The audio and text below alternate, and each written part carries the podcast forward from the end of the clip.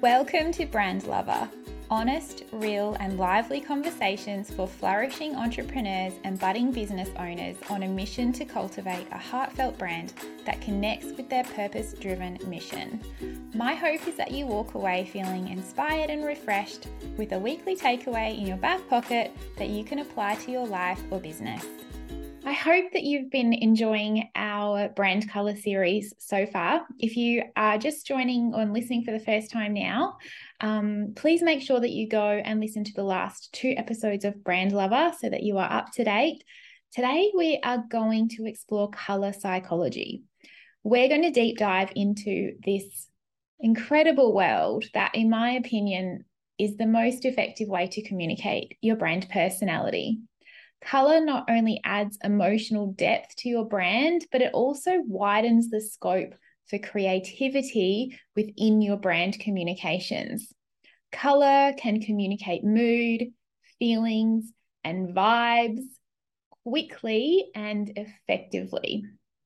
Color has the power to attract the right people and repel the wrong people for your offer if done right.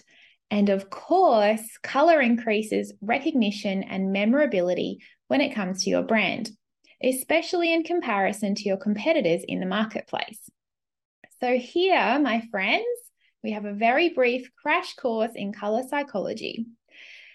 So, basically, what you need to know is that all colors have neurological associations. For example, the sun makes us feel warm and happy, the color of the sky being blue is soothing and calming. Chances are that you already have preconceived notions on how certain colors make you feel, and so will your dream customer. So, this is why, or one of the reasons why, it's so important to get into their head. Every color has meaning that we intuitively sense through learned association. Let's have a think about how we use color in our everyday lives. It enables us to judge the ripeness of fruit. It enables us to know when to slow down or stop at a red light. It gives us a hint when it's going to rain or hail. It helps us identify danger in nature it is essential to our very existence. So, using the principles of color psychology, you can capture the hearts and guide your customers' intuition by encouraging certain emotions and feelings you aim to be associated with your brand. So, let's explore the most common hues and their associated meanings. Let's start with red.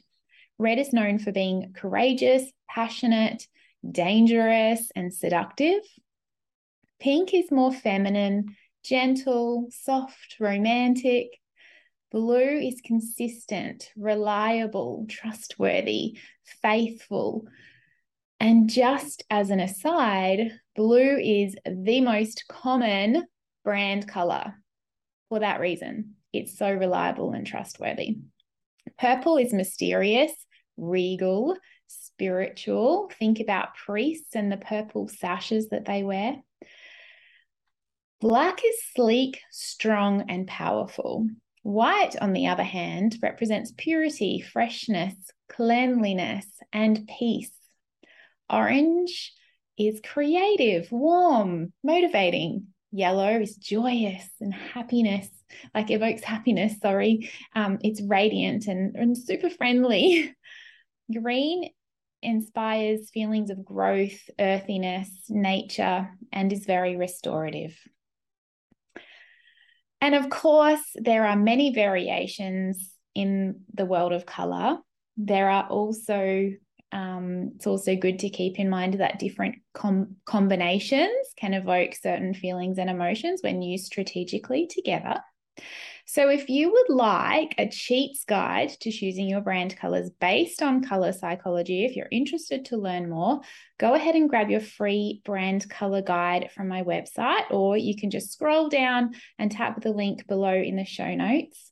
But the thing that I want you to remember is that the most important thing when establishing your brand is your brand foundation and strategy. It's literally the key to branding success, whether that be through choosing your logo, creating a website, or simply choosing your brand colors. Thank you so much for joining me again for another episode of Brand Lover. We're going to be wrapping up our four part color series next week with the most important color formats you need for your brand to thrive and grow. Thank you so much for listening. If you loved this week's episode of Brand Lover, take a screenshot of wherever you're listening and share your biggest takeaway on Instagram or Facebook. And don't forget to tag me. I'd love to give you a shout out and thank you personally. Also, feel free to subscribe and leave a review to help the Brand Lover podcast reach more heart aligned entrepreneurs just like yourself. Thanks again, and I'll see you next week.